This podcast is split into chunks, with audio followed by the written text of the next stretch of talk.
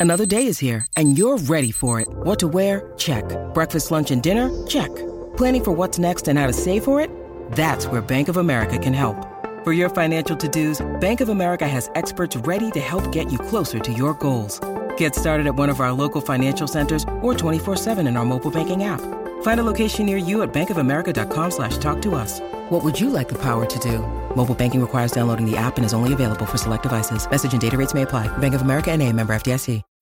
When you need mealtime inspiration, it's worth shopping Kroger, where you'll find over 30,000 mouthwatering choices that excite your inner foodie. And no matter what tasty choice you make, you'll enjoy our everyday low prices, plus extra ways to save, like digital coupons worth over $600 each week. You can also save up to $1 off per gallon at the pump with fuel points. More savings and more inspiring flavors make shopping Kroger worth it every time. Kroger, fresh for everyone. Fuel restrictions apply. I'm Alex Rodriguez. And I'm Jason Kelly. From Bloomberg, this is The Deal. Each week, you'll hear us in conversation with business icons. This show will explore deal making across sports, media, and entertainment. That is a harsh lesson in business. Sports is not And, uh, as simple you know, I- as bringing a bunch of big names together. I didn't want to do another stomp you out speech. It opened up so many more doors. The show is called The Deal. Listen to The Deal. Listen to The Deal on Spotify.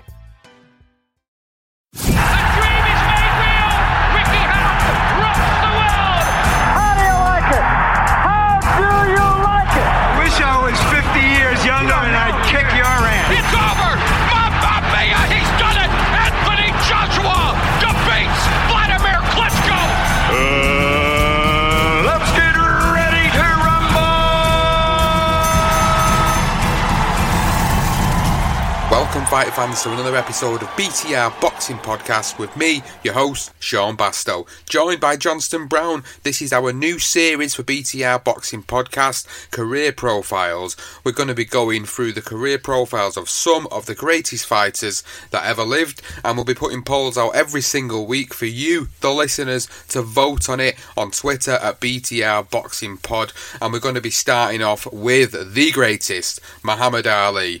But first, before we get into this episode, please go and find us on social media. First of all, on Twitter at BTR Boxing Pod and on Facebook at BTR Boxing Podcast. You can subscribe to the podcast on Apple Podcasts, and if you already have, thank you so much. If you've not already rated and reviewed us, please go and do it. If this is the first time you're listening to us, please go and leave us a rating and leave us a review.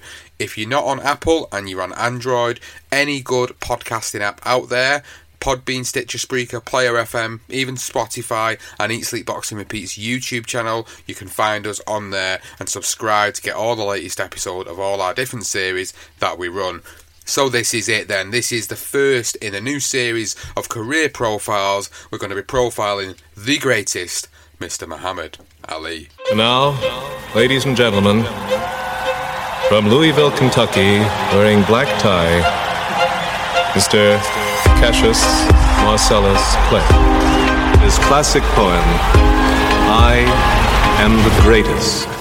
This kid's got a left. This kid's got a right. If he hits you once, you're asleep for the night. This kid fights great. He's got speed and endurance. But if you sign to fight him, increase your insurance. So, Johnston, this is our new series, Career Profiles, and we're starting with the greatest, Muhammad Ali. And what a fighter to start with. What uh, an absolute enigma of a man to start with when it comes to career profiles. Oh, he was the greatest. He was charismatic. He was outspoken. He was exceptionally gifted. And as you said once, uh, he was handsome.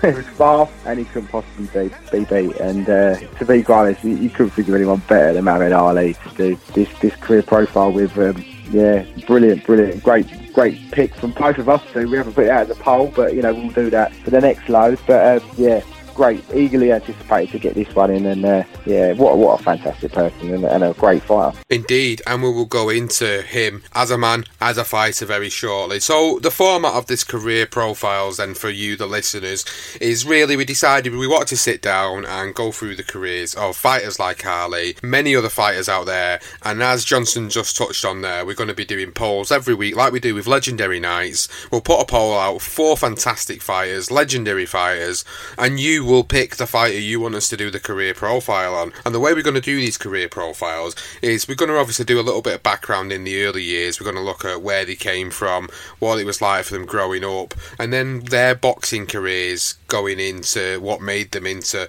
their sort of statuses that we know them as today. So we're going to talk about early careers, any amateur achievements, significant fights. Now, obviously, we've got the Legendary Night series. If you've not already heard it, go and check it out. But we've got the Legendary Night series, which is covered off some of the fights that you may hear in things like Muhammad Ali's career profile or, say, a Sugar Ray Leonard profile. We've covered fights off of these guys before, so if you want more detailed analysis of particular fights of their careers, go and check out the Legendary Night series for that. But this is going to be more of a run through of some of the significant events that happened inside and outside the ring of these fighters' careers.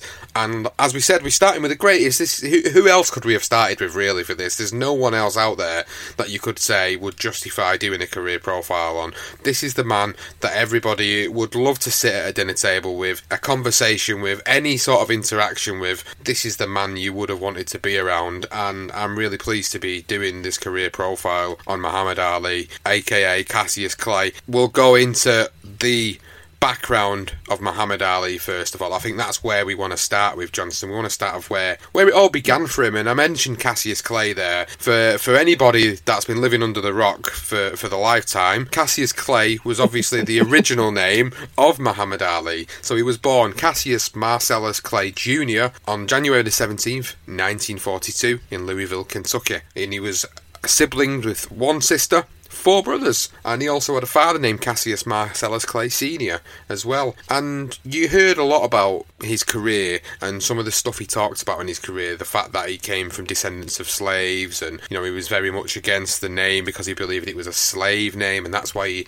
eventually ended up changing his name to Muhammad Ali. It, it was actually true. Doing a little bit of digging and a bit of research on on you know Muhammad Ali's career and stuff that I did know and stuff that I didn't know. I was very surprised to actually see he, he, did actually have descendants from the slave trade era, and I can understand why when we get into his career and we talk about people like Ernie Terrell calling him Cassius Clay to his face and the whole debacle there, why he was so you know why he got his back up so much about it all. Now I can understand truly why he got his back up so much about it all because of the background of it all and you know the whole disgusting slave trade that went on hundreds of years ago. But where it began for him then, Johnston, you know, we've heard many, many stories about his upbringing, his background. What are the what are the stories that you originally heard about Muhammad Ali? Well, one that the, what got him into boxing was one that always struck me. Um, at the age of twelve years old, uh, he actually got his uh, brand new bike stolen from him. Um, so he, he, actually reported it to the nearest policeman at the time, and he was, uh, you know, Ali at 12 years old, pretty much as as he was. It, it sort of as we know how he is, uh, how he was. Uh, so he was sort of giving it, sort of giving threat to the police policeman what he's going to do to the thief when he catches him. And um, ironically, the policeman actually he he uh, run an amateur boxing program. Um, so he suggested might be a good idea for Cassius to, to come and learn some boxing um, before sort of uh, you know uh, get himself if he if he wants to beat up the thief, then let's get him prepared to fight to, to fight the thief if he ever sort of locked arms with him. Um, so you know, sooner or later he, he did go to the gym uh, regularly, uh, and within sort of six weeks he had his first uh, amateur fight at the age of twelve years old, uh, and he done just enough to win. Um, but you know, as as Cassius Clay or Mohammed, you know, Cassius Clay he was then, he uh, he was very uh, outspoken and, and he was telling everybody he's going to be the greatest in the world. So, so Clay being Clay, he, he, sees something in himself early doors. Uh, uh, and he just he, he displayed a, a remarkable self uh, discipline in his training, uh, running. He was doing his, a lot of running in the mornings. Uh, he's going to the gym and sparring after school. So he showed he had something um, at the age of 12 and obviously that carried on to the point of when he was 18, and then um, he got into the amateur scene. Um, and then obviously, you know, fought in six prestigious gold Golden Globes, uh, Golden Glove titles at state level and national level before moving on to the Olympics. The Olympics was where he became a breakout star as a boxer. I think we knew him as an outspoken fighter. You know, we, we, we, we always known him as that because we didn't grow up in that era. But, you know, when you look at all the videos, all the documentaries, everything that he's out there, and there's plenty of it, you can go there and look at the, you know, to get an insight into the man's mind. And like you say, from the age of 12, he always had this charismatic side of him where you kind of looking back on some of the historical stuff interview wise of his, you always kind of knew, even in the early interviews, that he was going to go on to do something special in the sport. And his first breakout moment obviously came in the 1960 Summer Olympics in Rome when he won a light heavyweight gold medal. In a few moments, the judges' votes will be tallied and the winner will receive amateur boxing's highest award, the Olympic gold medal. The decision goes to Cassius Clay of the United States. Pietrzykowski graciously congratulates him. And then Ziggy's cornermen also acknowledge Clay's masterful boxing exhibition. Just moments later in the award ceremony, the fighters take their places on the victory stand. Cassius Clay has presented the coveted gold medal for his tremendous victory in the light heavyweight division of the Olympic Boxing Championships.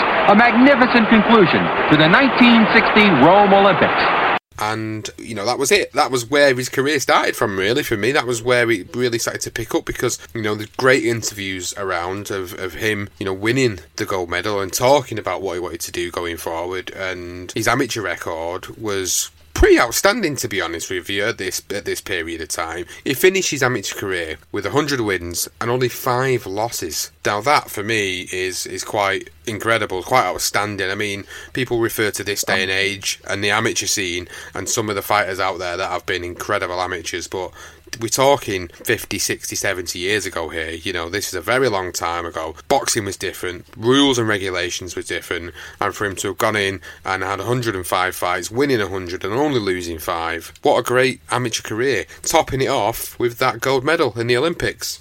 Yeah, yeah, and, and he, he, literally breathed through the Olympics in at that light heavyweight division. He he, he took that gold medal with, with almost ease. And I mean, there was a funny story as well that um, apparently he was absolutely petrified of flying. Um, so, so when they eventually took him into board the plane, apparently he insisted that he wanted to wear a parachute during the flight, just in case it crashed. So you can imagine Ali wearing a parachute all the way. Uh, and when he actually did arrive in Rome as well, he tied it with a, a great line. He said, uh, I don't worry about the fight. I just worry about the flights. so he, he, he, had that great tongue from early age, um, and he he was just he, he, just I think you know many people considered him at the time to be a bit of a cocky little git, but and not many believed it. You know in what he was saying. I don't think many felt that he had the ability to, to, to do the things that he suggested, but boy were they wrong. And, and he did just carry on that that, that, that, that characteristic, that, that, that unbelievable side to him that no one can compare with. He just had this aura about him that, that no other fighters have ever had. Um, and, and, yeah, and, and, it was literally from that moment winning that gold medal, and, and, and he was on, on, on the verge of turning pro. Well, there was a story about the gold medal that was disputed, and I'll tell you the story and the listeners the story about what apparently was reported at the time. So, when he returned from the Rome Olympics in 1960, a couple of weeks afterwards, apparently he threw his gold medal into the Ohio River after he and a friend were refused service at a white only restaurant and fought with a white gang. Now, this was the story that was disputed. This was being said as it never happened. It was bullshit, basically. But the real story, according to Thomas Hauser in his biography of Ali, stated that Ali was refused service at the diner, but he actually lost his medal a year after he won it. Ali did go on to receive a replacement medal uh, at a basketball intermission during the 1996 Olympics in Atlanta, which is something we'll, we'll touch on a little bit later on down the line about his involvement in that particular Olympics. So again, you know, there's so many different stories that you know you'd heard about about him, and this was one that I didn't actually know. That I didn't know that you know there was rumours of him throwing his own gold medal into the lake. I can't see him have done that. To be honest with you, I think that was again, it was just a made up story to get to get attention and to get press. To be honest, it's more than likely, you know, the truth is that he lost it for whatever reason, however it happened, and you know, he fortunately he did go on to get a replacement of it. But it was just a little a bit of an interesting story. I mean, obviously obviously he was very much for uh, the Black Power movement, and, and, obviously that particular era, without being too political about it, was was a very difficult era for people of colour because obviously you know they were told they can't sit in a bus, they were told they couldn't do this, they told they couldn't do that. The police, you know, always pull them over. The poli- even today it still happens. But again, let's not go too political into it. But it's the truth, and that that's what was happening back then, which still happens now, and that's something that we'll talk about later on down the line as he battles through it outside of the ring in his career. So, as you say, he makes his professional debut on October the 29th, 1960, winning a six round decision over Tony Hunsaker. And from then until the end of 1963, he amassed a record of 19 0 with 15 wins by knockout. He defeated boxers which included Tony Esperetta, Jim Robinson, Donnie Fleeman, Alonzo Johnson, George Logan, Willie Besmanoff, Lamar Clark, Doug Jones, and our very own good old Henry Cooper. Yes, Henry Cooper. Goodness, yeah. Uh, he he, uh, he he came over um, with with that again. He, he, was pretty cocky. I mean, he was predicting. He went through them fights. He predicted uh, several of them fights. Um, I, I, believe before he fought. Um, Charlie Powell, he, had predicted seven of the eight fights that he had won. So he was getting the rounds right, um, which was all part of, of the enigma of uh, of Muhammad Ali or Cassius Clay as he was at the time. But um, yeah, he, he, said he'd get rid of him in five. Um, he said that he actually came into the into the ring as well wearing a crown. Um, and he said like afterwards he said you have a queen of England but you don't have a king. So that was why he came in wearing the crown. Um, and you know, it, it, he, he, I think he came with a little bit. Of, it was a bit cocky because Angelo Dundee recently, I, I, I, did hear that he said, you know, you've got to be careful with Henry Cooper, especially that, that left hook. He's, he's a dangerous left hook, and he was like, nah,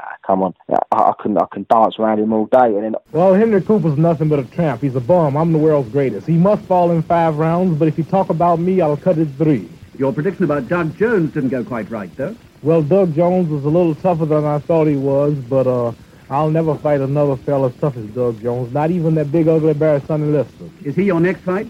Well, after I annihilate this Henry Cooper, I want that bear. And what's going to happen to him? bad. What's going to happen to him? He might be great, but he'll fall in eight. And what after that? President of the United States? Well, no, I'll never shoot for nothing like that, but I'm I'm the prettiest fighter in the ring today. That's my label. I'm Alex Rodriguez. And I'm Jason Kelly. From Bloomberg, this is The Deal. Each week, you'll hear us in conversation with business icons.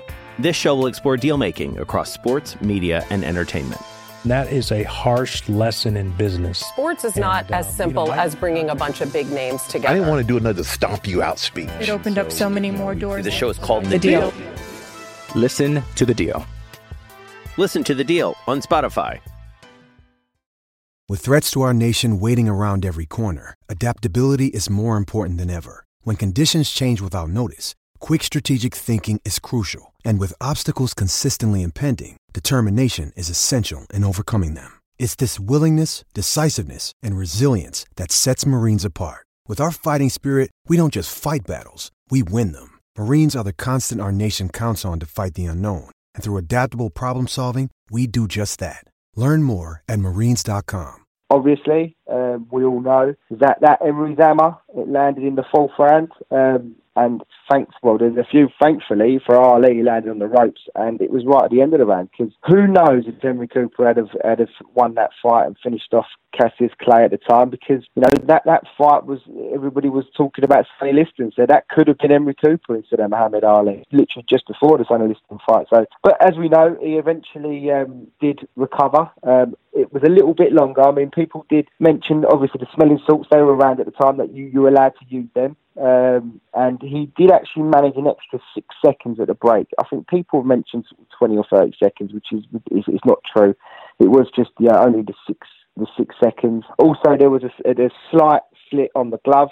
Um, obviously, we all know Henry Cooper was susceptible to cut. Um, Angelo Dundee didn't say that he had cut it open. He said there was a slit there, and he may have just made it a little bit wider. Um, so, as you know, um, when Ali threw them jabs and them right hands, he would glance them shots. So, you know, opening that cut nicely on Henry Cooper's eye, which eventually stopped uh, that the referee stopped the fight. And if, if anyone has never seen this fight, watch the first fight.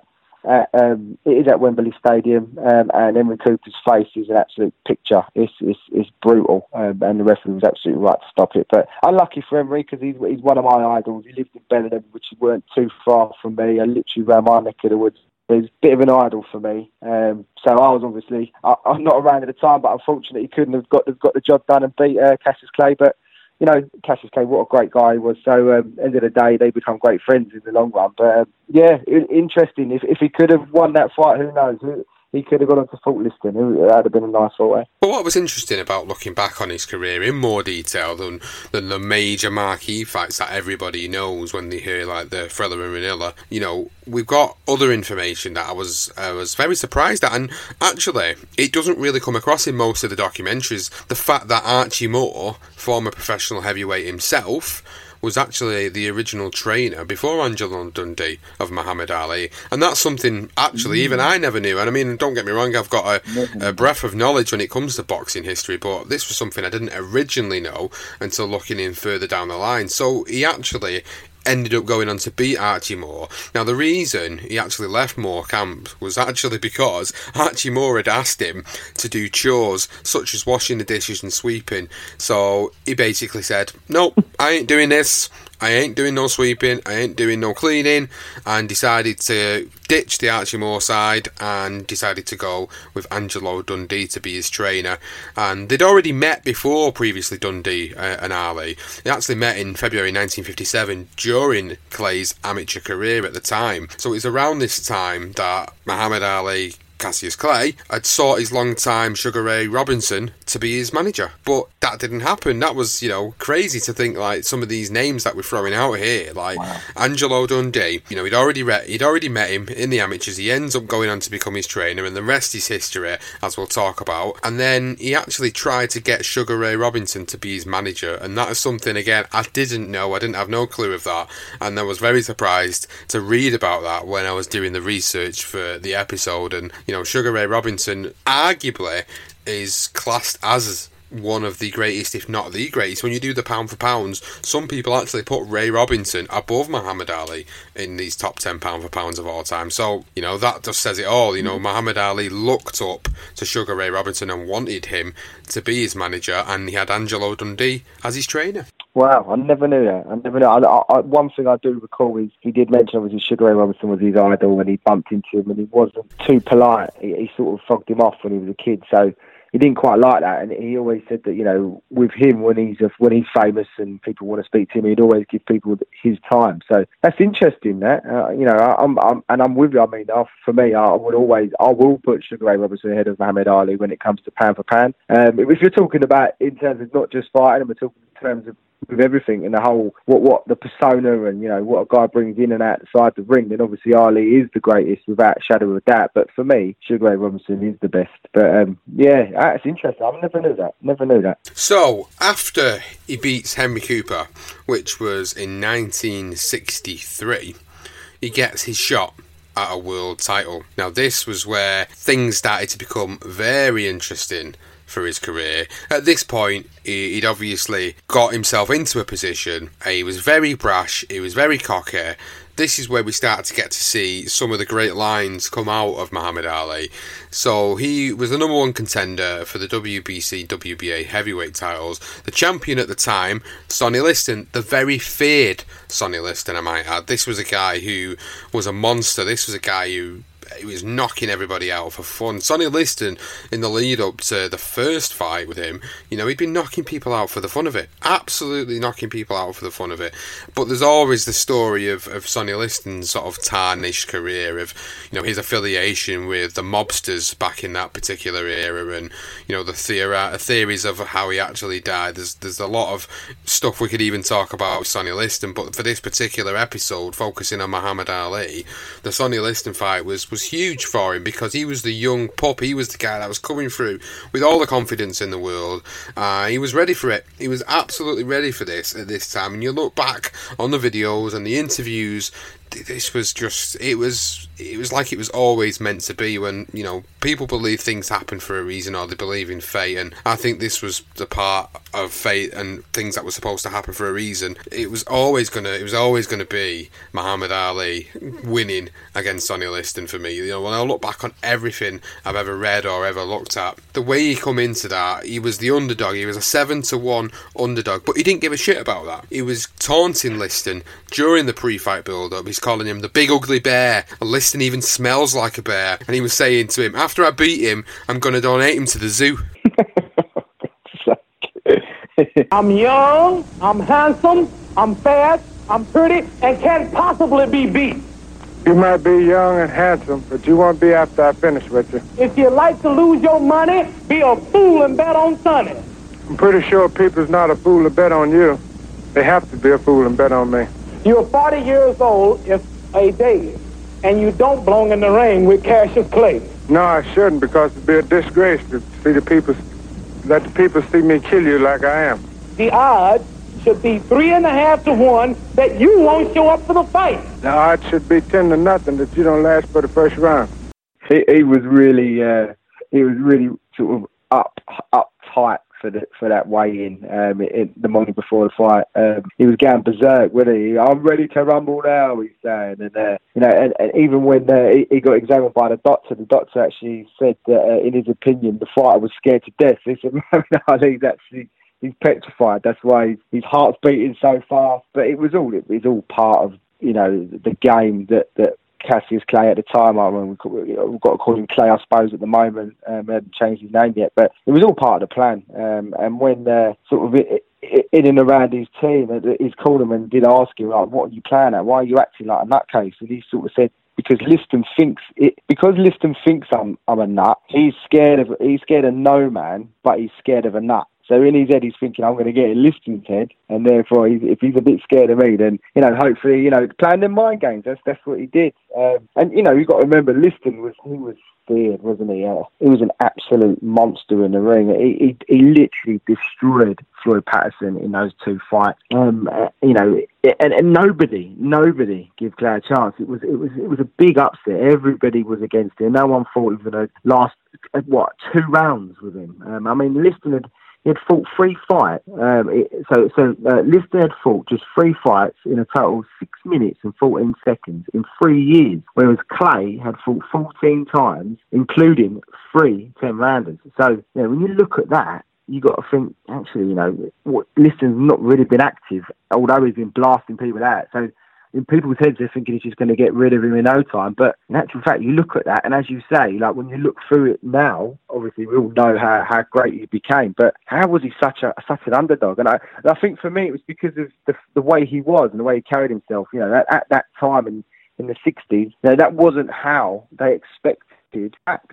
Um, and you think Floyd Patterson, they loved Floyd Patterson because he was respectful. That's that's basically how they see it. He had to be nice and respectful to his opponents and, and to the press. And um, you know, Ali wasn't. So for them, they didn't like him, and, and, they hated him for that. They hated him being so boastful. But that you know, that that was what that was what makes him so great is that he he took himself out of this stereotype of what you're supposed to be, and he and he created this this guy. It was a persona because he was a lovely guy. In actual fact, it's just in front of the cameras he would act up like this. But you know, even even talks about Gorgeous George. Gorgeous George was a guy he, he watched for years in wrestling, and people hated him and had pay to go and watch Gorgeous George, and he never quite understood if people hate someone, why are they paying? And they're like, well, they want to see him get beat.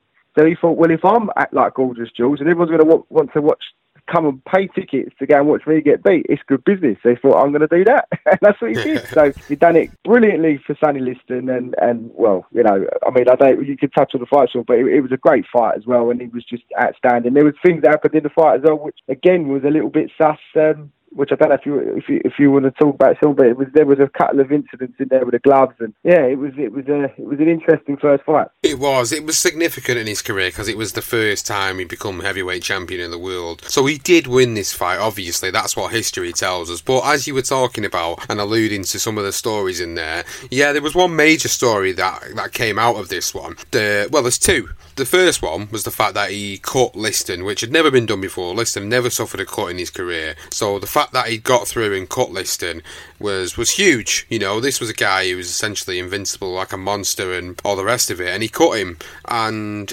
this is where things started to change in the fight. They, the corner of Liston, used some sort of ointment that was supposed to be used for his cut on his eye, and rumour has it, and I say that very strongly, rumour, rumour has it that they actually, you know, this, this, this ointment was used and smeared a little bit on the gloves of Liston. So when Liston was throwing shots at Cassius Clay, he was getting when he was connecting, they were getting through. And at the end of the fourth round, Cassius Clay is coming back to his corner complaining that his eyes are burning. They're really, really burning. He's actually slightly blinded him as a result. And then what happened was Liston decides to come out and try to knock Clay out, and he's really going for it. He's really going for it in this one because they obviously know that there's something up with Clay's eyes. Now, it begs the question whether all the shady mob stuff had something to do with it.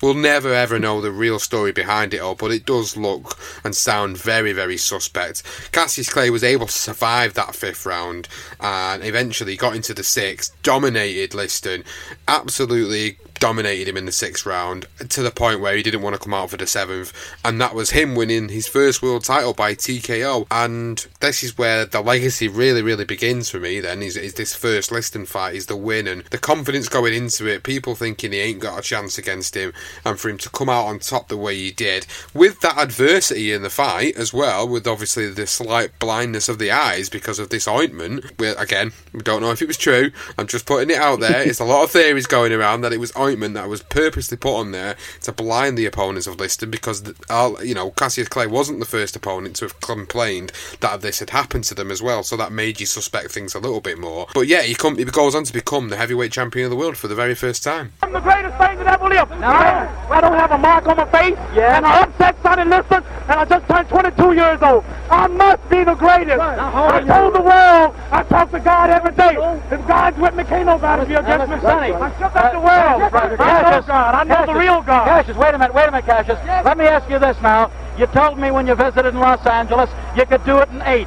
Well, you thought Sonny and figured Sonny was great. How come you did it in six or seven? You did it in seven. I had him going in eight. I was getting ready to take him in the eighth, as you can see. But the man stopped it just to keep from making me look so great. I see. Now, give us that poetry on number seven. He wanted to go to heaven, so I took him in seven. You took him in seven. I am the king of the world. Hold it, hold it, hold I'm hold it. pretty. Hold it. You're not that pretty. I'm a bad man. Wait, wait. I shook up the world. I shook up the world. Uh, Joe I shook up the world. Yeah, yeah, and he and he dethroned Sonny Liston. He was an absolute beast, and everyone, no one could believe it. And uh, the strange thing was that Sonny Liston wasn't very liked. He was, you know, as you say, he had, he had links with the mob, with the mob, and uh, you know, even when he fought Patterson, those two fights, especially the first one, they they hated Liston. They didn't like him. So this is actually the first time when Liston came out in to, to fight Clay in the first fight. They, you know, he actually, he actually came out to, to cheers for once in his career. It's, it's quite weird for him. It must have been unusual for him. But um, yeah, unbelievable. Great performance from Clay, and, and as you say, he, he come from the adversity with the ointment, and whether we will, you know, we'll never know, will we, whether it whether it was deliberate or not. Um, and then obviously went on into the second one, which again was full of controversy because obviously we get that famous the Phantom Punch, and and whether um, did did he did he take a dive? I don't know. Did he? Um, I, I've watched the fight. I've seen the punch several times myself. Uh, it's difficult. I, Many people say that with that shot, I mean, I've never been caught with it, so I can't necessarily say whether it would put me down. But that, that shot just sort of near the temple, uh, sort of behind the ear, it, apparently can put you down like that. It did look like he went down quite easily, though, didn't it? Step into the world of power, loyalty, and luck. I'm going to make him an offer he can't refuse. With family, cannolis, and spins mean everything. Now, you want to get mixed up in the family business. Introducing The Godfather at ChumbaCasino.com. Test your luck in the shadowy world of The Godfather slot. Someday, I will call upon you to do a service for me. Play The Godfather now at ChumbaCasino.com. Welcome to the family. No purchase necessary. VGW Group. Void where prohibited by law. 18 plus. Terms and conditions apply. It's time for today's Lucky Land horoscope with Victoria Cash. Life's gotten mundane, so shake up the daily routine and be adventurous with a trip to Lucky Land. You know what they say. Your chance to win starts with a spin. So go to LuckyLandSlots.com to play over 100 social casino-style games for free for your chance to redeem some serious prizes. Get lucky today at LuckyLandSlots.com. Available to players in the U.S., excluding Washington and Michigan. No purchase necessary. VGW Group. Void where prohibited by law. 18 plus. Terms and conditions apply.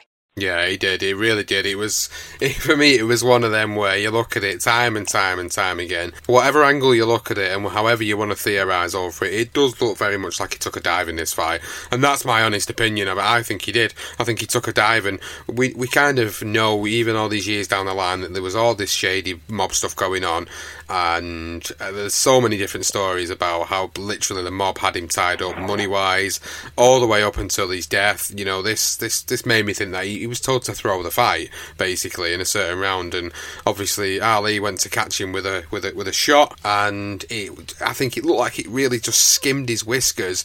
And I'm not being funny, right? But when he's on the floor and Ali sh- stood over him, shouting him, why, why would he do that? Why would why would he shout at him, telling him to get up if he knew you know, he'd hit him cleanly. If he felt like he'd hit him cleanly enough to knock him down, he wouldn't. He would have gone straight to the neutral corner. He didn't. That's the thing. He didn't. You watch it, and he shouts over him, and then there's the iconic picture as well that we see of him stood over Liston shouting at him. So to me, I always feel like this was a little bit of a thrown fight from from Liston's perspective, and probably because he had his hands tied with the whole mob situation. But for for obviously Cassius Clay Muhammad Ali, this was a massive moment. He he absolutely dethroned Sonny Liston. Two two fights in a row, beat Sonny Liston, and then this is where we go. He starts to go on this fantastic run, and we start to get some of these significant fights in his career before we get to the point where we talk about the exile and the whole situation that happened outside of the ring. So his next fight uh, was significant because it was Floyd Patterson, former professional, former world champion. He was the youngest ever world champion, uh, 21 years of age before Mr. Mike Tyson came along uh, and smashed that record years later. Uh, and just to, actually, just to, to, touch back on the second fight between Clay and Liston, the referee, did you notice who it was? Yes, Jersey Joe Walcott. Yeah, Jersey Joe Walcott was the referee for Clay Liston too. That was uh, crazy, absolutely crazy for that. Yeah, I, yeah. think, He was. uh, I mean, that's that's another thing that makes me think. Why did Jersey Joe officiate this fight as well? Which that, that makes me think as well. This is not quite. so it's not quite right, is it?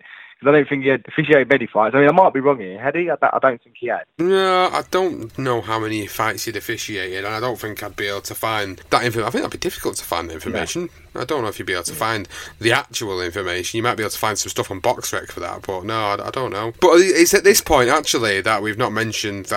Uh, the, the change of his name actually happened between the first and second fight with Liston. He actually, first of all, changed his name from Clay to Cassius X, and then decided to change it to Muhammad Ali. That is when he converted to Islam uh, and affiliate himself with the Nation of Islam at this point. And this is where he'd become Muhammad Ali now, and this is again the legacy from here on in. He's just again on, on, you know something to behold, really. So he beats Sonny Liston twice. Gets to Floyd Patterson, beats Floyd Patterson. You know, this is uh, it's quite quite a sad story with Patterson because he fought Patterson twice. He fought Patterson uh, after he'd beat Sonny Liston, and he fought him in 1965. But he did actually go on to fight him again in 1972. But the second fight, he actually put that fight together, Muhammad Ali, to help out Floyd Patterson because Floyd Patterson was actually really, really uh, struggling at the time. Yeah, yeah, he was. Yeah, and Floyd was a another. It, it was it's a great fight. I mean, he, for his his era, you know, sort of the late fifties, he, he was uh, he was the man, wasn't he? He was the heavyweight champion, and as you say, yeah, he did. He came under, you know, it was a bit. He come from from some difficult times, but again, that's Muhammad Ali. You know, he he puts this persona out there that you know he, he's this this you know. He, he sort of talks down to people and he says some inappropriate stuff, but in actual fact, in the background, he's always doing things to try and help others, and that was him all over. That doesn't surprise me that he would jump on a fight just to help Patterson. I think even in that 72 fight, I don't want to jump too far here, but I think he actually, he sort even said he prolonged the fight a little bit to, you know, make it as entertaining as he could, which is just uh, typical of him. But um, I suppose, yeah, I mean, just just one other thing we, we did touch on as well, which which I just literally slipped my mind was um, before before as you say, he, he did change his name. He was travelling around sort of uh, Egypt, Ghana, Nigeria, and obviously Malcolm X has been to a few of his fights as well. Um, but there was real fears as well for Ali's life when he changed his name. So you know there was massive fears he was going to be assassinated before, and even during that Liston's fight, the second fight. So yeah, well, I sort of went over that. We jumped on a bit too quickly, but yeah, moving back to Patterson. I mean, again, you know, we talk about the great quotes uh, fr- from Muhammad Ali, um, and he did come up with with a beauty um, for, for the Patterson fight, which was uh, if Floyd dreamed he could beat me, he would apologise. typical, typical Ali, that isn't it? yeah. Yeah, it is. So we can move on then, uh, and we get another heavyweight defence of his title with a very, very tough George Chuvalo. And then he fights Henry Cooper for a second time, beats Henry Cooper more emphatically in the second time around. But then he comes back again to the UK after the Cooper fight, fights at Earl's Court, beats Brian London, stops him. Uh, and then this is sort of leading into the Ernie Terrell fight, which is something I wanted to focus on. Not so much the fight, but something that we've touched on in one of our previous episodes of, of obviously Muhammad Ali, uh, talking about the incident where obviously they're on telly and they're talking. I, I, I, know we've covered it. We've covered it off before in the best box, boxing brawls episode, but I can't help but not say anything about it again because it was significant, really, because of the fact that he was calling him Cassius Clay on live television. Uh, Muhammad Ali had changed his name. He didn't want to dis- be disrespected in that way, and then obviously goes into the ring and absolutely takes the piss out of, of Ernie Terrell, batters him from pillar to post while screaming "What's my name?" all the way through the fight. So you know it was a significant fight because it was him sort of stamping his authority about the fact he changed his name and that some people still regarded him as Cassius Clay. Even a lot of TV companies still regarded him as Cassius Clay, and magazines as well were still calling him Cassius Clay at this point. It's like they refused to accept his his conversion to Islam. They refused to accept the fact that he took an Islamic name as opposed to taking his original name, which he said was a slave name, going back to his descendancy, talking about the, the slave trade uh, 200, 300 years ago. So obviously it was significant in his career. And then moving on, he goes in and fights one more time before we get to the oh, the whole exile situation against Zora Folley, stops Zora Folley, and then this is where we get the significant event, which I felt like this was a very, very pivotal moment in the career of Muhammad Ali. Not just in his career, but in his life. This was, for me, you know, something that I'd have to stand up and applaud the guy for. You know, something that so many people in this day and age have, you know, their own thoughts about how government should deal with certain situations that happen in the world. And in March 1966, Ali refused to be inducted into the armed forces, and as a result, he was systematically denied a boxing license in every state, stripped of his passport. Uh, he didn't fight then for three years as a result of this. Yeah, yeah, it was it was crazy. I mean, it, I mean, it was in 1966 as well when he uh, he came up with with that quote because um, obviously that you know that they were saying he was eligible for the military the military draft. Um, and he should prepare himself for service in Vietnam. And in 1966, I think it was just either just before or just after the M. Cooper fight, um, and he, that was when he said, "Man, I ain't got no quarrel with them Viet Cong." terrible American accent I've got there, but um, yeah, so it, it, that didn't go down too well either. Um, and then obviously, I, I mean, one other thing as well, I'm, I'm, sure it was like 1964. I mean, Ali actually went through um, a military exam, which is something that they all, if I remember right, I think they, it was like a mandatory thing they had to do, but he was actually told that he couldn't he wouldn't be able to join the forces because you know he wasn't he didn't he, he didn't pass the exam. So you know two years before that you know you got these guys that that weren't eligible because they weren't clever enough to then the next point where they're like, right, well, you know, you are clever enough, you can go now. So, you know, these it just it didn't go down great, uh, obviously with what he was saying, but you know, it was just it was just a, the whole thing was he, could he see through it almost. I, I mean, we can say that now because you know it, it, it was a, a dreadful war and, and it was literally no point in loads of young men died for for a, a, a, crazy cause. It was just it just didn't make no sense. But so you could uh, you know we look at it now in hindsight and we you know we can see that what, what Ali he believed in and, and he stood by it and you've got to give him the utmost respect for it. Um, obviously you know as you say at 25 years old he, he's stripped of his license um, and you know, three years out of the ring, uh, it just it's just it's, it's hard to believe. It beggars belief, really, um, that, that that that he, he he was out of the ring for as long as he was at the age of 25 years old. Um, so yeah, I mean, I mean, even um, if you talk about Zora Folley as well, so that was the last fight. I mean, just just jumping off the subject but Foley actually he died a mysterious. Uh, swimming pool incident at just age 41. So it, it weren't just Liston that, that guys of you know uh, all these mysterious deaths. This is just this is a weird time when you, you do get these crazy these crazy stories that come out. Um, but yeah, obviously it was good looking like he was going to go down, you know, go prison. But obviously he, he didn't do his time. Um, he got a ten thousand dollar fine as well, and he ended up becoming um, Jimmy Ellis's sparring partner just to keep him active, uh, because obviously Jimmy Ellis was Angelo Dundee. So, and and he kept himself busy, going off to universities, doing talks. Um, but yeah, really, really sad because you just don't know what what could have happened in those three years. But let's just take a little pause for one moment to give a shout out to the sponsors for BTR Boxing Podcast. It's Bear Attack Boxing, providing high quality boxing gloves, boxing equipment to your suitable needs. You can find them at www.bearattackboxing.co.uk and all over social media. You've got the Fight Pro 1 gloves, the Pluto gloves, the new Bear Attack Boxing t shirt range, the inner gloves, the hand wraps, some great boxing products on there. So go and check them out. And also, we've got a little present for you. Because you're a loyal listener to BTR Boxing Podcast, we've got an exclusive discount code for you. Now, it's a 10% discount, and all you've got to do is when you're at the checkout and you've got them boxing gloves and that t shirt in there that you want to buy, go onto the promo code and enter BTR10 for 10% off. And 10% is not something to be scoffed at in this day and age. It can definitely get you a few quid off them high quality products that Bear Attack Boxing are selling.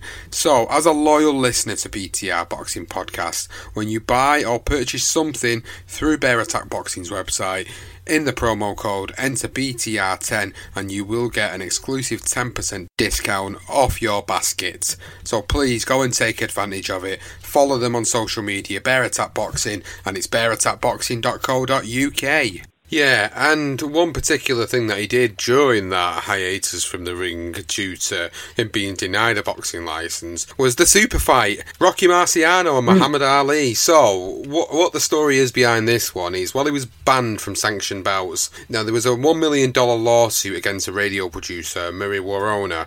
So, he decided to settle this lawsuit by accepting a $10,000 fee to appear in a privately staged fantasy fight against the retired champion Rocky Marciano. So in 1969, the boxers were filmed sparring for about 75 one minute rounds, and they acted out several different ways this was going to end. And, and the whole thing was it was going to be a computer generated result at the end of it by all these different filmings that they'd done, all these different scenarios of how this could possibly go there. And, and obviously, Rocky Marciano retired an undefeated heavyweight champion of the world at 49 and 0. You know, his record was, was, I still believe his record's the original record. I mean, Floyd Mayweather in this day and age is 50 you know, but I don't think, you know, it's justified 50 you know, and that's reasons we'll talk about somewhere else down the line. But 49 and 0 undefeated heavyweight champion of the world. Muhammad Ali, heavyweight champion of the world. Yes, he was stripped of everything at this point, but he was still regarded as the best on the planet.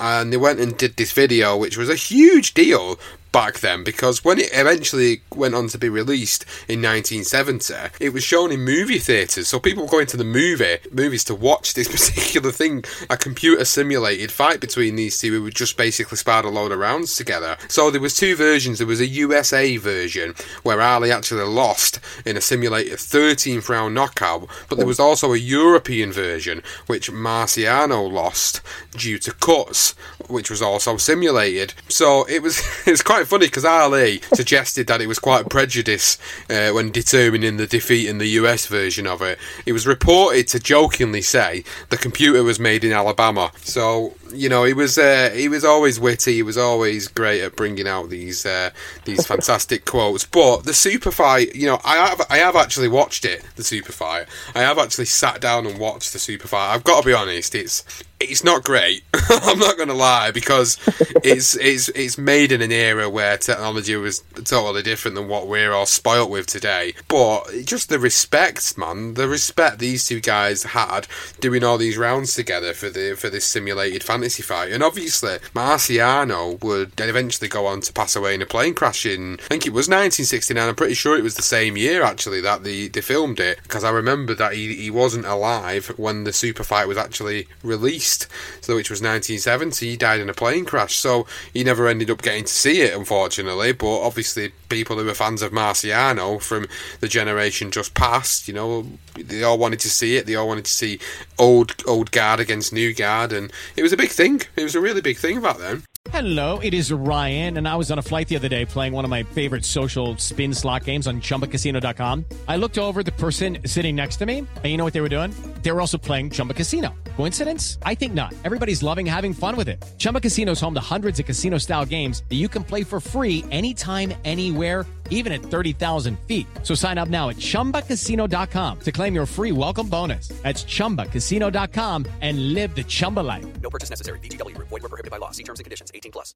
Yeah, it was, uh, and, and I, I watched it, and, and it, it is it is pretty bad. I mean, it, it depends what your uh, standard is. If you know, if you go into it and you watch it, you don't watch it, and yes, you know, you think it's not going to be great, you're actually quite pleasantly surprised. Um, I actually really think it's worse than it was. So, you know, if anyone wants to watch it, you know, I'd recommend that you know you could watch it, and um, it, it's quite good fun. You know, it's all tongue in cheek. At the end of the day, you know, it would have been great to have actually seen Ali, uh, you know, uh, against uh, Rocky, but. um know, it wasn't to be. Obviously, it was a bit of different eras, but yeah, it, you know, it was a bit of fun, wasn't it? It kept him busy, and none of that. It gave him some money in his pocket because you know he weren't getting no money. The only way he was actually getting any money was sparring Jimmy Ellis and obviously uh, uh, doing this little this little super fight uh, movie thing. So you know, it kept him busy. Um, and obviously, as as you know, as we moved into sort of the last year, I think it was like by about sort of what 1969, sort of when the when they were probably doing the super fight, that that sort of you know public sort of I you know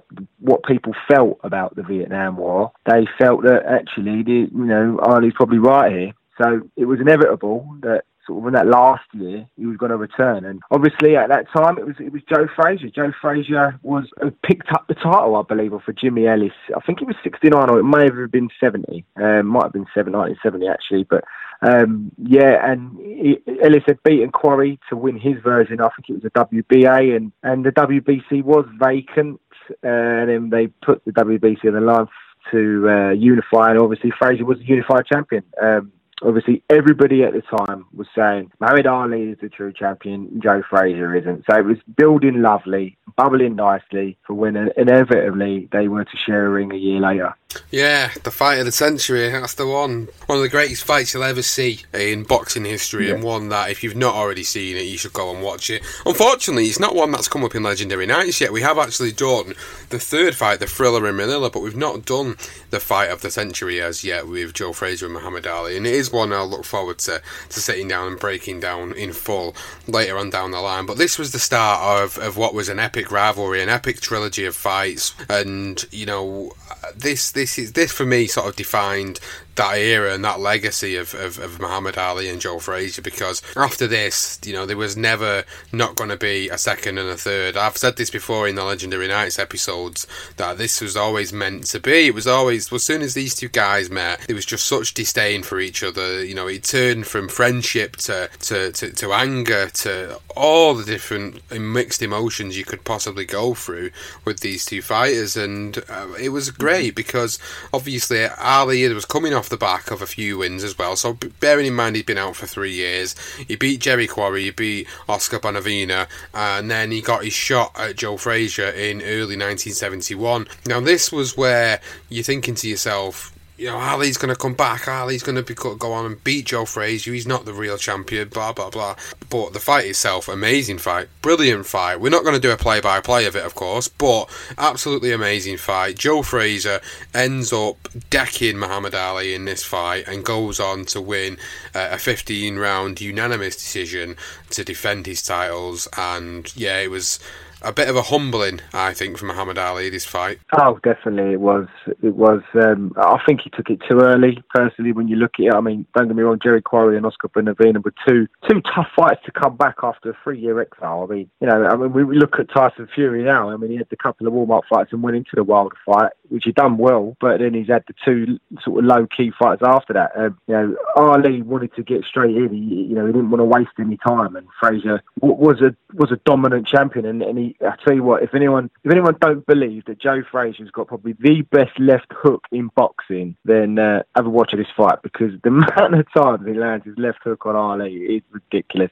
And also credit to Ali for taking those trademark left hooks. And he didn't take he actually took it to the fifteenth round, he actually put him down on his arse. So, you know, this was this was a brilliant fight, the fight of the century. I mean, just just everything about I mean, the nineteen seventies at the time, so you had all the colours and you had all all the stars had come out, and you know, you had some massive names at ringside. It, it just looked, you know, it looked brilliant to look at when you actually watch it in colour, and you, you, you can actually, rather than just watch the fight, you can actually see like a bit of the build up and stuff. It, it's brilliant to watch. I, I think most of it is on YouTube, if I remember rightly. Even that one was on my DVD. I've got somewhere stashed away, but excellent. It really was. And, and both fighters, they know they earned 2.5 million, which is the most any fighter had ever earned by a mile. Um, so this, you know, it just shows you it was it was everywhere. It was the fight of the century for a reason. It, it just had everything about it. It was just amazing. Not just the fight, but just just the whole thing. You can get caught up in it just watching it back on on DVD. So yeah, I was really, you know, Frazier. I'm glad in a way he won it. I mean, this is probably the, the biggest biggest victory of Frazier's career, and um, and it was a humbling for Ali, as you say. Yeah, definitely was a humbling for him.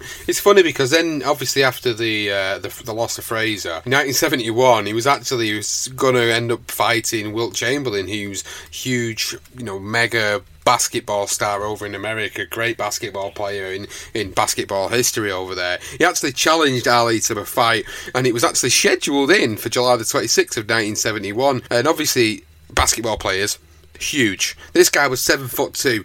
He had absolute all the advantages over Ali. Sixty pounds heavier, fourteen inch inch difference between the two of them. And Ali, with his mind games, his mental mind games, was actually able to influence Chamberlain to calling off the bout. He was taunting him, saying things like "timber" and "the tree will fall" during a, during a shared interview with the between the two of them. Uh, so eventually, what they had to do is they had to then get in former par- sparring partner Jimmy Ellis to step in for that fight. So he ended up fighting Jimmy Ellis and beating Jimmy Ellis on that date uh, instead of fighting Wilt Chamberlain. Which I thought was quite a, a, funny story, you know, reading back on, on that. And I can't imagine what that would have been like. But that must have been like the equivalent of Floyd Mayweather versus Conor McGregor. But, you know, Conor McGregor at least had some sort of martial arts and, and fighting experience, whereas Wilt Chamberlain was a basketball player. So I can't even imagine and begin to imagine what that sort of debacle was like back then. Imagine, imagine that in this day and age. I think people would be like, what the hell is this charade? yeah, I see. I did see the photo, and I, I, did hear what you said about it. That always makes me laugh, and the size difference. I remember walking through the door and remember to bend down to get through this door, which is hilarious. But yeah, he, he literally within ten minutes, he's like, "Yeah, I, I ain't, I ain't gonna fight this guy because just it's gonna ruin him before he even steps in the ring, bless him." But yeah, yeah, it's just that's just all over. Just these great little stories. And, I mean, uh, the other thing as well, um, which I mentioned, was, was following the, the uh, Frazier defeat. Actually, that's when Deer Lake in, in, Pennsylvania. That's when he relocated out there with in the log cabins, and he had fresh water and fresh food. He was sort of went back to basics. Um, he actually had a couple of rocks as well. He had like a, a black rock that he called Jack Johnson.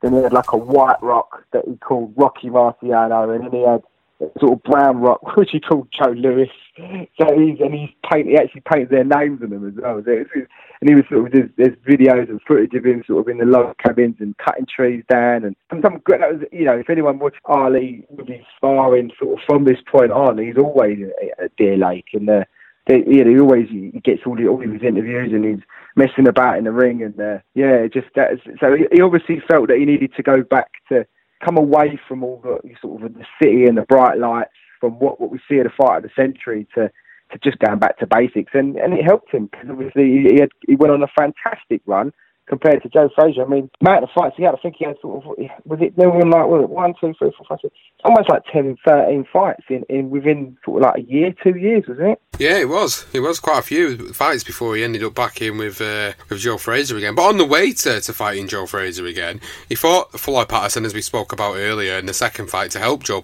uh, Floyd Patterson out. and then he beat Joe Bugner. Then he lost to Ken Norton, which I think was significant because obviously that was a, a big fight for him. He fought Ken Norton, lost to Ken Norton, and then beat him in the return fight, and then moved on to fight Rudi Lubbers, uh, which was actually in Jakarta. So this is where he started to sort of go abroad, start fighting in obviously all these different countries, and you know that's where the, the sort of the global superstardom from um, from Ali was was starting to to really come to the forefront, and it was sort of paving the way for what was to come in a couple of years' time. So then we get the second fight with Joe Frazier, which he actually beats Joe Frazier in the second fight, and we, we we've said before the second fight is probably the there's no worse really, there's no worse of the three, but if you're gonna label best to worst in terms of quality and, and excitement, I think the second fight between the two of them was down there as number three for me. I don't another huge significant part in his career when he faced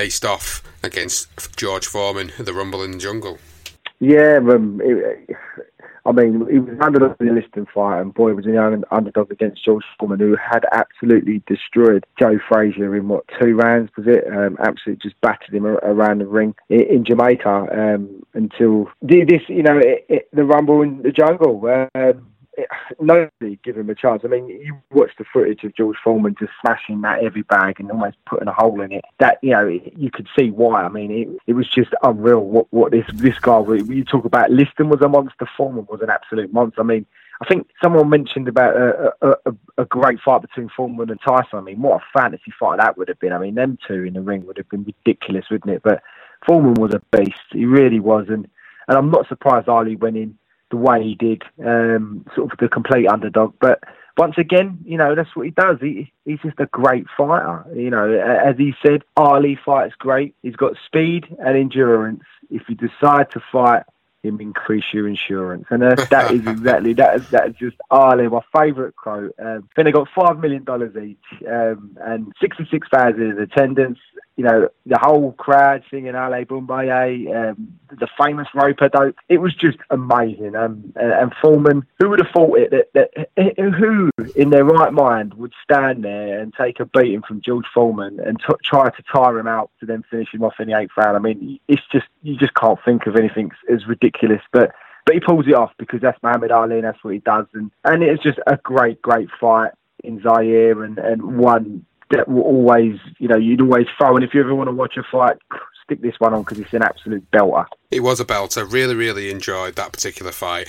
It's one that we've covered for Legendary Nights as well. So if you've not already listened to that particular episode for the Legendary Nights series, go and check that one out. We've covered the Rumble in the Jungle. That has been done before. so if you want a more detailed breakdown of this fight, incidents leading up to the fight, go and check out that particular episode. But I agree. Great performance, great win from him against all odds. And that's where people start to regard him again as the best in the world, the greatest. You know, there's already talk of this at this point. I think you know the way he'd come back from all the adverse things that had happened in his career, inside and outside the ring, to go on to do this was absolutely amazing. When nobody gave him a chance in hell to beat him, and then he just went on a nice little run again, didn't he? He beat Chuck Wepner, Ron Lyle, Joe Bugner again before we get the third fight with Frazier, the most significant one, the Thrilla in Manila.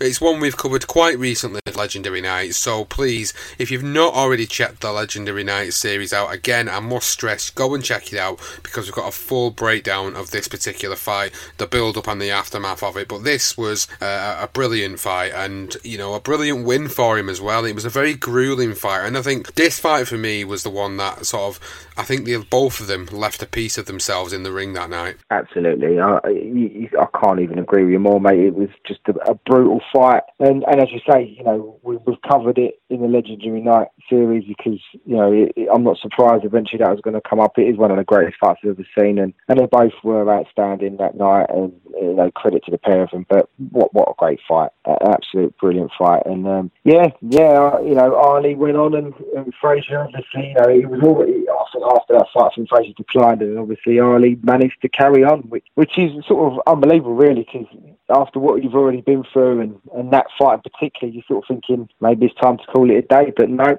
Ali just wanted to keep going. He did, he did want to keep going, and obviously he went on and he had more fights in his career. We had fights with Jimmy Young, we had fights with Ken Norton, Ernie Shavers, one of the hardest punchers in heavyweight boxing history, and actually, you know, a lot of people do regard him as one of the top pound for pound punchers in boxing history as well. But interestingly enough, outside of the ring, his celebrity status was huge at this point. We were talking about the Wilt Johnson situation earlier on. He was actually, in 1976, twice in the space of a month, he was involved in different promotional things that were completely different from what he was used to. So, June the 1st, 1976, Ali removed his shirt and jacket and confronted professional wrestler Gorilla Monsoon in the, in the ring after his match at a WWF show in the Philadelphia arena. After dodging a few punches, Monsoon put Ali in an aeroplane spin, dumped him to the mat. Ali stumbled to the corner where his associate Butch Lewis convinced him to walk away. So, obviously, we know it was all a stage, it was all uh, a celebrity thing. Muhammad Ali is one of the biggest guys on the planet at this point in time. So, you know, the WWF or WWE as it's known now wanted to get him on board to obviously boost up their ratings, which was something they would go on to do a few times uh, with boxers. So, this was one thing that he did. And the second thing that he did in June of that year, he actually participated in an exhibition bout against Japanese professional wrestler and martial arts art- artist Antonio Inoki. And this was a really, really strange one because this definitely was the original Conor McGregor and Floyd Mayweather because this was a guy who knew martial arts against a boxer in Muhammad Ali. Muhammad Ali actually only landed two jabs well, Inoki's kicks actually caused two blood clots and an infection which nearly resulted in Muhammad Ali losing his leg, which is something I never knew about before doing the research for this particular episode of the podcast. I was like, I knew that he'd had this sort of exhibition bout with uh, with a professional wrestler, but I didn't realise it, it ended up being that serious. No, I didn't. I, you know, I've watched. I thought it was absolutely pathetic. I thought, what the hell was this? Uh, I found the uh, Trevor Berbick uh, experience in Japan a lot more fun when uh, he, he, he didn't want to get kicked and the guy just kept kicking him. he ended up walking out the ring. I thought that was much more fun than, than this sort of guy just sort of laying around on the floor, sort of kicking at Ali. But obviously, you know, I, did, I didn't know that. That's that's that's that's uh, I, I didn't know that at all. So that's a turn up for the books. But um, yeah, oh okay. Oh well, I mean, that, again, probably that shows what he's going for. I mean, he, all the moving around, you know, all the moving about he did and using his legs, he had that great footwork. It was obviously starting to take its toll then, obviously, with all these fights and and eventually just something so silly like that, a guy kicking you in the legs and a stat that you could actually amputate. I mean, that, that's, that's madness. That's unbelievable. But yeah, I mean, it, it just adds to, to the Ali story. It really does add to the story. And as we get into 1977, as I talked about him fighting Ernie Shavers, he managed to beat Ernie Shavers. Very, very tough fight for him, that. And I think at this point of his career, when you watch through the majority of his fights and you start to watch the fights at the latter end, is where it starts to become a little bit concerning because he's not the same Ali 10 years before. Obviously, age picks up with everybody, but, you know, the movement wasn't as good as it once was or wasn't as fast as he once was. He was catching more shots than he did before, and against a guy like Ernie Shavers, you know, that was a very grueling fight for him to be involved in. And then a year later, or well, just a few months later in 1970, he fought seven fight novice Leon Spinks and lost to Leon Spinks, which was considered one of the greatest upsets in boxing history at that moment in time. Yeah, that that was a shocking one. Um, I think uh, if I remember rightly, I think it was looking like he was going to fight Holmes then. I believe that's what it was hoped for, or even a Shavers rematch. Um, but um, neither materialised. And then, um, or actually, it might have been Norton for the third one, if I remember rightly. But in the end, he went for Spinks. Um, and obviously, I think it was a bit of a. Was one of them ones where I think they felt, you know, he's a novice all right, he's, he, you know, he's coming out, he's, I think, got a gold medal, didn't he? So he was like, uh, would it be an easy defence? And then when you look, actually watched the fight, I mean, he looks really old and tired. Um, saying that, it was still actually quite close. But when you actually see Leon Spinks unloaded on him, you're sort of thinking, oh, this is just, know, this ain't the Ali that we've seen. Um, and it's obviously, he's, he's slowly starting to deteriorate at this point. But, you know, credit to Ali again. Um, he ends up coming back um, same year, September 15, 1978, and decides going to take on Spinks again. And this time he does win the fight, and he wins by unanimous decision. Um, and it's hard to believe that Ali could actually beat Spinks after watching that third that first fight. And you're sort of thinking, goodness me, uh, how has he managed to do that in the in, in the condition he was in? Um, and he also became the only man in history to win world heavyweight title three times. So you know he made history, and surely that was it. Now, surely this is the point. I mean, for me, I still feel after the Frazier, the third Frazier fight, he should have called it a day. Um, I think even when he sort of just after the, the uh, Frazier fight, like Jimmy Ellis, that was a poor fight for him, and um, I don't know. It just didn't. Uh, or the Jimmy Young fight. So it was a couple of fights later. The, the Jimmy Young fight. It, it looked just. It, it, didn't look right for me. Um, so I think it should have just been the Frazier fight. That should have been it. But you know, all right. Or even the Ken Norton fight. I'm jumping ears, but you know, Ken Norton maybe winning it, you know, the third fight. But you could see there was something not quite right. Even though he beat Spinks, and then obviously you move on to the Holmes and Berbick fights, which were just tragic. Yeah, they were really, really tragic.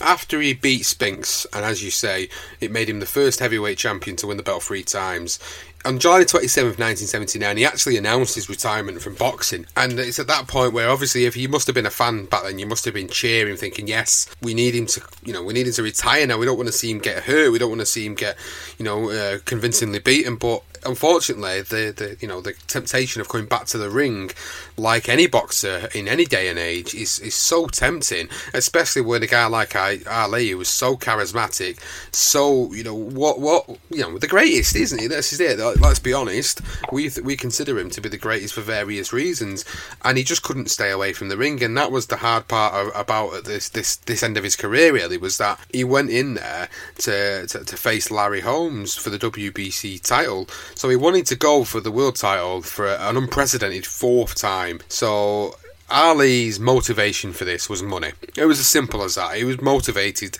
to get money out of this fight. And boxing writer Richie Gianetti said Larry didn't want to fight Ali. He knew Ali had nothing left and he knew it would be a horror.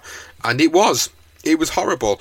And I remember the interview. It was either the interview before the Holmes fight or the interview before the Berbick fight, where he sat in what looks like a throne with a pair of shades on, and he's talking and he's he's he's storing a little bit with his words, and he's he's not speaking clearly, and he's he's like punch drunk that's what he was like in this mm. interview, and it's dead sad to watch. And you know, the amount of times you go back and look at the different documentaries that include this interview, or even on YouTube, it's so sad to watch. It's like you know somebody's suffering at this point. You know somebody's clearly you know struggling. Why let them go into the ring again? I don't understand why the people around him did let him go on to fight again, something that we'll, we'll never truly understand ourselves. But it's so difficult to watch because Larry Holmes, obviously, you know, actually did a number on him. You know, it was so sad, like, to, to watch that particular fight and really, really upsetting as, as, as a guy, you know, who, who's been an Ali fan all the way since he was born. And Ali obviously had way finished his career when I was born. So, you know, watching his career and watching him as a fight fan, it was really, really sad to watch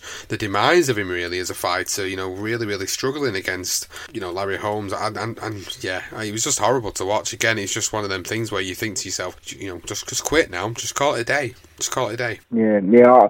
I, if, if I remember rightly, Angelo Dundee was um, saying he was trying to tell him to not do the fight, and then Ali was adamant he wanted to do it. And Angelo Dundee sort of felt that you know what, even if even if um, I'm not in his corner, I say look, I'm going to walk away. He, someone's going to give him the fight. You know, you know what these people are like. You know, you still get them today. You know, you get these these absolute pigs that just want to earn some money. And if you can stick Ali against anybody, even the the situ, you know, in the condition he was in people will pay to watch it, and and uh, and that's what it is. Money talks. So I think Angelo Dundee said, "Look, I'd rather be with him than than not be there at all, um, because if anything does go wrong, I, I feel like I can I can step in and, and do something." So, but yeah, I mean, Larry Holmes, he was a sparring sparring partner when he was like 18 years old. I think it was just, I think it was around the Norton fight, the very first Norton fight that he came in, um, and um, uh, it was either that or it might have been the Frazier fight. I can't quite remember, but uh, he came in as a sparring partner, young lad, and um, so it, it was a massive, massive deal for him. And, and if anyone recalls it, he was, you know, he was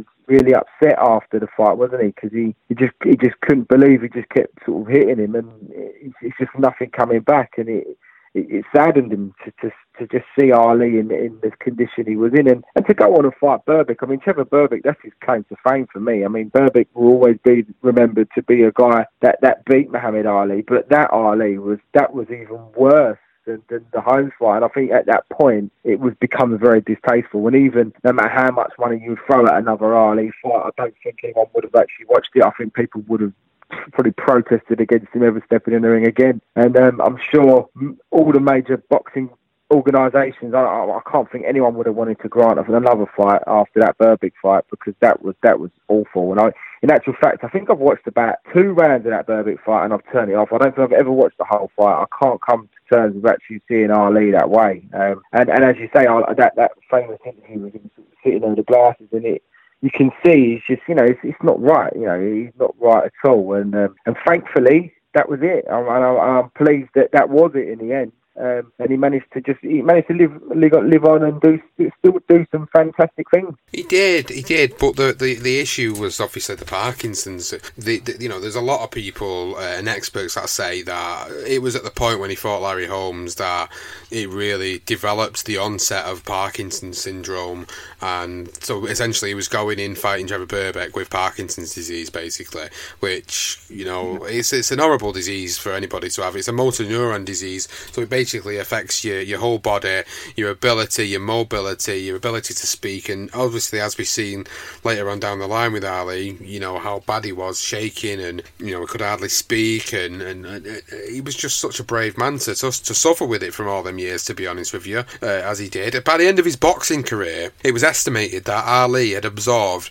over two hundred thousand punches in his career. Now that's a hell of a lot of punches to have absorbed. Wow, wow. That's unbelievable. Oh my goodness me. That shows, I mean, it, it just shows you how brutal boxing is. Um, that's that's impressive. I, you saying that, I actually, I actually did a bit of maths, um, and I had uh, Ali down. No, my maths ain't brilliant, so uh, bear with me. But um, so I might be slightly out. But Ali fought 548 rounds in 61 fights, which was exactly 1,000. 561 minutes, um, which was just over 26 hours in the ring. which is just crazy. Yeah. So you saying that it took all them punches and that's that's. I mean, there are there, there are obviously guys in longer careers, but you know, for Ferrari as a heavyweight to have accumulated that amount of fights and all them big fights is just saying something was just uh, incredible. It really was. I think we're going to talk about the stuff that happened outside of his career now. I think what we need to do is, yeah. is focus on some of the stuff that happened outside of his career because we've talked a lot about what happened inside the ring. It's what happened outside the ring that I think transcended him as a man and why probably people still consider him to be the greatest over us guys like Sugar Ray Robinson. You know, in terms of an overall package, not just a fighter in the ring. If you're judging someone inside and outside the ring, Ali tops them all because of the man he was. And there's just stories of, of some of the things that he, you know, that he had to do. And I think there's one story that, that sticks out in my mind, and there's quite a few of them. In 1984, Ali announced his support for the re-election of United States President Ronald Reagan. Uh, when asked to elaborate on his endorsement of Reagan, Ali told the reporters he's keeping God in schools and that's enough. In 1985, he visited Israel to request the release of Muslim prisoners at a detainee camp, uh, which Israel initially declined, and then I think it was the 1991 that was really significant for me. In 1990, he travelled to Iraq. This was prior to the Gulf War, by the way, and he actually met with Saddam Hussein in an attempt to negotiate the release of American hostages. Ali actually secured the release of all the hostages in exchange for promising Hussein that he would bring America an honest account of Iraq. And that alone, for me, is, is part of why people love him the fact that he was able to go over there to Saddam Hussein, he was obviously known as the dictator and a guy that was known as an evil person in a majority of the people's minds, and had this sort of stronghold over the country and the way he ran the country all the way up until his death.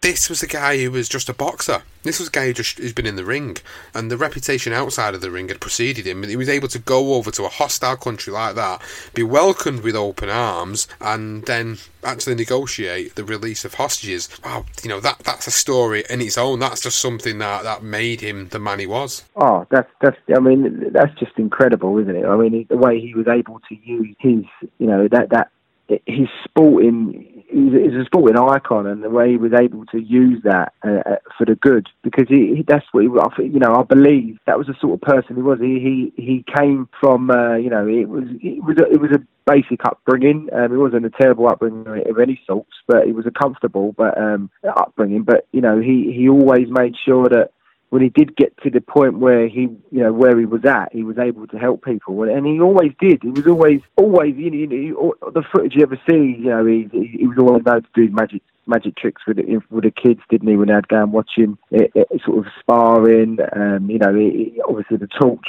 in. Uh, at the Olympics as well was a big thing. He also done the Winter Olympics as well in 2002. He he lit the torch there, and, and yeah, I mean, as you say, I mean that's that's incredible. I, I, have never heard that story, so uh, that that's, that just makes yeah, again, you know, you do the one thing with Arnie, you do find out other little bits, you know, bits and pieces that you didn't know, and you know that that's enlightening to, to hear that, and just shows you again just as you as you rightly said there, Sean, that this guy is the greatest because of what he's done in and outside the ring. Um, and and that's what makes him so great and, and just such a great person to to watch uh, and to to just discuss and talk about. Well, I mean, what an amazing fighter! And what an amazing guy! The 1996 Olympics as well, when he actually came in and lit the uh, well, took the, the the lit torch and basically opened the Olympic Games was, was a huge thing as well because obviously it was watched mm. by I think it was something ridiculous like 3.5 billion people across the world.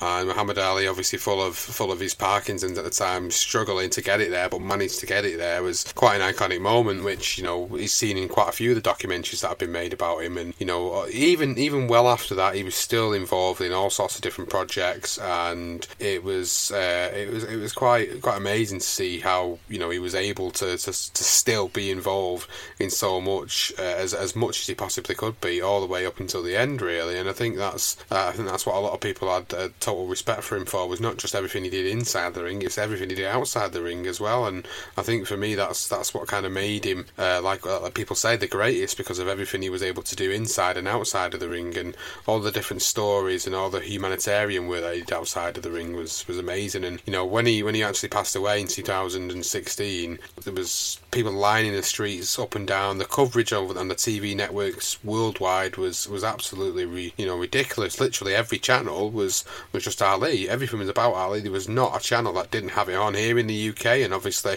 in the USA they have a lot more channels. So you know it was on every channel, and they had pallbearers including Will Smith, Lennox Lewis, Mike Tyson, with honorary pallbearers, uh, Chuvalo, Larry Holmes, and George Foreman. You know all the former opponents of him, and that was just basically the respect that he commanded as a man throughout all of the years, and you know it was quite quite a sad moment for, for boxing, and he was iconic, weren't he? Yeah, yeah, really well. I mean, you even say that the, the relationship he built with Henry Cooper, and obviously when uh, when he went into Hall, did he go? I don't think it was the Hall of Fame. I don't know if he was he was being inducted or if he had already been inducted, and there was something else going on. But I, know, I do remember watching the news and seeing Henry Cooper and Muhammad Ali in the back of the. Uh, convertible, and and he just he had he had a great respect for for, for, for England as well when, when he came to for Britain in general when he came over during the uh, the exile um, just before it, um, especially when with the Henry Cooper. And he, there was a guy um, I do I can't think what it was, what documentary was. I did see something, but um, there was a guy over in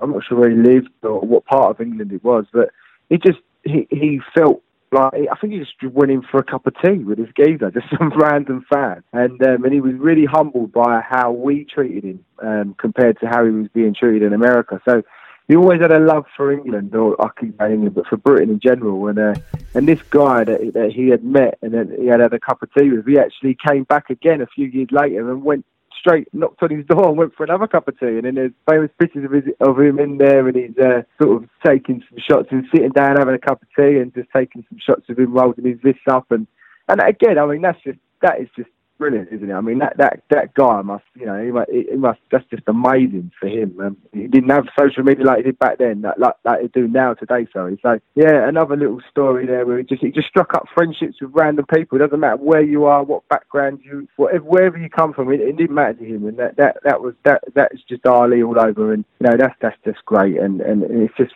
again, I mean, it's just he's just an amazing person and, and, and a great fighter, and just one that you won't ever see again. You know, you get these people in a lot of sports, whether it be like an Usain Bolt in athletics, or uh, yeah, I can't think of anyone else the top of a minute. But um, these guys are just they be they're like epic proportions. They're like you know they're beyond the sport. They and they transcend themselves beyond the sport with the stuff they do outside the ring as well. So yeah, it's just it's brilliant um, and, and a great great great one to start with for, for the career profiles. It is a great one to start with for the career profiles. I've really, really enjoyed going through it, and I know we, you know, we've had to skim over a lot of detail really because there is hell of a lot of other information that we could sit here and talk about with Ali. And like I said to you off air, we could be here for three, four hours at a time recording a podcast, and, and I don't think people are going to want to sit here for three and four hours and listening, listen to us as much as they might love listening to our podcast. They might not want to listen to us for four hours talk about the ins and outs of Muhammad Ali, obviously when he's is widely available with all the different documentaries.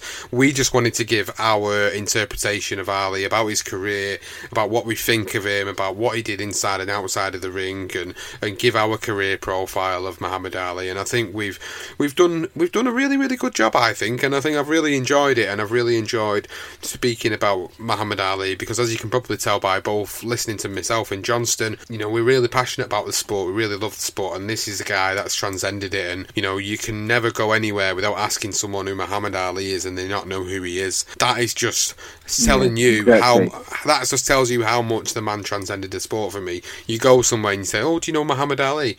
Yeah, that that's it. If, if you're able to do that, Yeah. and, and and you know get that response from somebody then that just goes to show you that you know the legacy the man's left behind especially even for the younger kids of today who's you know we was born past his era and there's kids that are now you know growing up in the teens looking at Muhammad Ali as this absolute idol and watching his fights on YouTube and you know that that is it. And that is that is the legacy he's left behind. And that legacy I don't think will ever die. And that is that's the beauty of, of what he did and what you know he did for this sport and what he did for not just the sport but for the whole movement of, of, of black people the whole movement of civil rights everything you know everything he you know it- parta- partook in. Was for me was was always a meaning behind it. There was always a reason behind it. And it's one of them like i said at the start of the episode really if you could have sat down with somebody you know on a table for half an hour i think nine times out of ten most people would have picked someone like muhammad ali especially a boxing fan. If you're a boxing fan if you would have wanted to have sit down with a fighter past present. Muhammad ali's the one. There's nobody else. That, that that's that's what it means to me. That's how i see it and that's how i see most people's interpretation of it. We put posts out who's the greatest fighter of all time or who should be on the the mountain rushmore of boxers? Muhammad ali always up there. Always, always. He, he was just, you know, as you say, people that don't even know boxing, they know about Muhammad Ali because of what he done outside the ring as well as inside it. Um, and, you know, his political views at, at times people didn't agree with. Um, and he stuck by him, he stood by him. Um, and, and he didn't, it actually made him more of a, a, a a man, if you like. Just just the way he carried himself in his interviews during his exile. Um, and uh, it was rubbing people up the wrong way at times, but he didn't care and he kept going with it. He was getting, as, as, as we mentioned, you know, when he just changed his name. I mean, the guy's just changing his name and people were threatening to kill him. Those were the era. That was that was a really terrible, tough era to be around, especially for a, a, a black guy sort of in in in the spotlight. Um, and as you know, like, not going to sort of disrespect Floyd Patterson, but Floyd Patterson was was that guy that they they expected everybody to be like, you know, and and he didn't fit that mold. He he wasn't going to do that, and and that was that that's that's that's great, and that's you know that's what. He's able. You could. Young kids can look at Muhammad Ali today, and you know, there's nothing wrong with going against the grain. Sometimes, if you don't agree with something and you really believe strongly enough that actually, no, I'm right. There's nothing wrong with sticking by it just because everybody else is against you, just stand by it. You know, eventually people will follow and people will understand and people will agree with you at times. Sometimes you might not even be right at the end of it, but to have that ability about you and to, to stand there and say, do you know what, I'm gonna I'm gonna stick by what I agree and, and, and this is what it's gonna this is you know wh- whatever happens happens. This is what I believe, and that's what he did. And I think that is a massive part of it. And then from that point, people loved him and adored him even more. And then you know what he done in the ring was was amazing. And then obviously beyond that, and what he's done and what you've mentioned there, going for Saddam and getting American prisoners released. I mean, that's just that's crazy, isn't it? I mean, that's that's just unbelievable. So yeah, if, if any young kids who you know just seen the Thrilla Manila or the, the Rumble in the Jungle, go and watch some more of his fights. Go and watch his interviews, and you could spend a whole day watching Muhammad Ali. I've done it before. I've done it several times because he's just that type of guy, and you could listen to him all day long. And I could quite quite easily, to be fair, because he was just amazing, amazing person and, and a great fighter. Certainly was, and it's been an absolute pleasure covering this episode and the first of the series in career profiles. If you've enjoyed it, please let us know. If you feel there's any amendments we can do to make it better, please let us know. If you didn't like it, also let us know. We want to make things better for you guys, the listeners. We want to give you great content to listen to while you're sat there typing away on your keyboards at work, or you've got that long drive to somewhere where you need to go, or that long bus ride, whatever it is. We want to be there to provide you all this quality boxing content. So any feedback is really, really appreciated. It allows us then to work on new ideas, new things like this. So career profiles, if you enjoyed it, let us know. We're going to be putting polls out every week for the career profile series. We're going to be picking some of the greatest fighters of all time, and we're going to be doing what we've done tonight, which is career profile them. Let's talk about the fights that he was in, significant fights, significant actions inside and outside of the ring, whether they were good actions, whether they were bad actions. We're going to cover it all. Johnston, been a pleasure. Really enjoyed it. Same here, mate. It really has been a pleasure, and uh, look forward to the poll and seeing who we get next. Yeah, definitely. So, guys, please, as always, go and follow us on social media at BTR Boxing Pod on Twitter and BTR Boxing Podcast on Facebook as well. Please rate us on Apple Podcasts. Let us know what you think about the podcast in general. If you're not on Apple Podcasts, go on any of the good podca- podcasting apps out there and rate us on there. Subscribe to us. We really, really appreciate all the support and the love that we get from all you listeners out there. And this was it. This was the career profile of the greatest. Muhammad Ali. He would come to the gym, and if say he didn't get a ride to the gym, he didn't have no car. He would run. He would run across the causeway. Muhammad Ali, one of my great heroes, had a great line in the 70s when he was asked, How many sit ups do you do? He said, I don't count my sit ups. I only start counting when it starts hurting. When I feel pain, that's when I start counting because that's when it really counts. That's what makes you a champion. Jerry, I'm the greatest fighter that ever stepped foot in the ring. Money will be lost that night. This will be the biggest upset in the century of all boxing. I think you're a big bag of wind. Damnedest showman that ever lived, and you ain't kidding anybody. The odds are seven to one. It's very big odds for a heavyweight championship fight. It has to be Liston. Liston is a much bigger puncher. While these big mouth people talking about I talk too much, well, I want all of them to be there, and I'm going to shut up all of his mouth. And Cassius Clay has won after six rounds.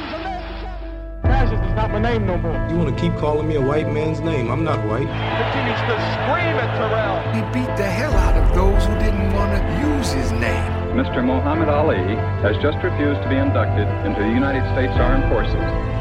I'm just about broke. I'm not allowed to work here now in America. I'm gonna fight not for me, but to uplift my little brothers who are sleeping in concrete floors today in America. They want to become famous. They're people. It's a wonderful, wonderful. I'm gonna float like a butterfly and sting like a bee.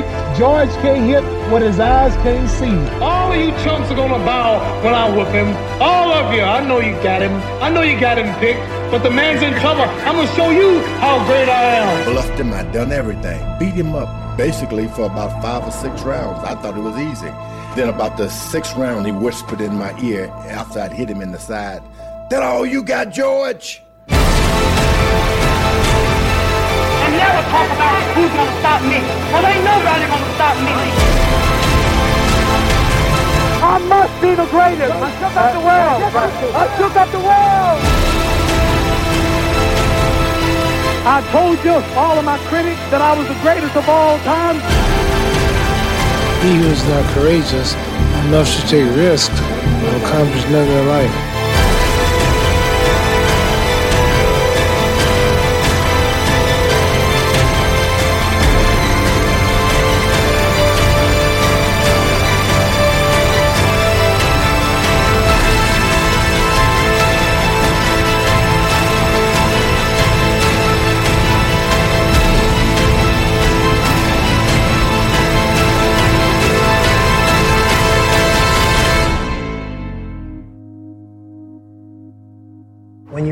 You always bet certain fellas, I'm gonna be champion one day, and when I'm champion, I'm gonna come back and show you I'm wrong. Another said, guys, I'm gonna be a great doctor one day, and I'm gonna be a dentist, I'm gonna be a great scientist, I'm gonna be a president of the country.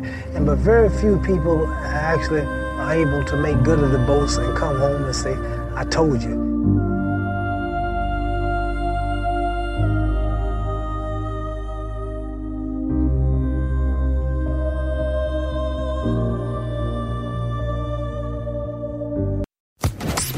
Sports Social Podcast Network. Lucky Land Casino asking people what's the weirdest place you've gotten lucky? Lucky? In line at the deli, I guess? Aha, in my dentist's office. More than once, actually. Do I have to say? Yes, you do. In the car before my kids' PTA meeting. Really? Yes. Excuse me, what's the weirdest place you've gotten lucky? I never win and tell. Well, there you have it. You can get lucky anywhere playing at LuckyLandSlots.com. Play for free right now. Are you feeling lucky? No purchase necessary. Void where prohibited by law. 18 plus. Terms and conditions apply. See website for details.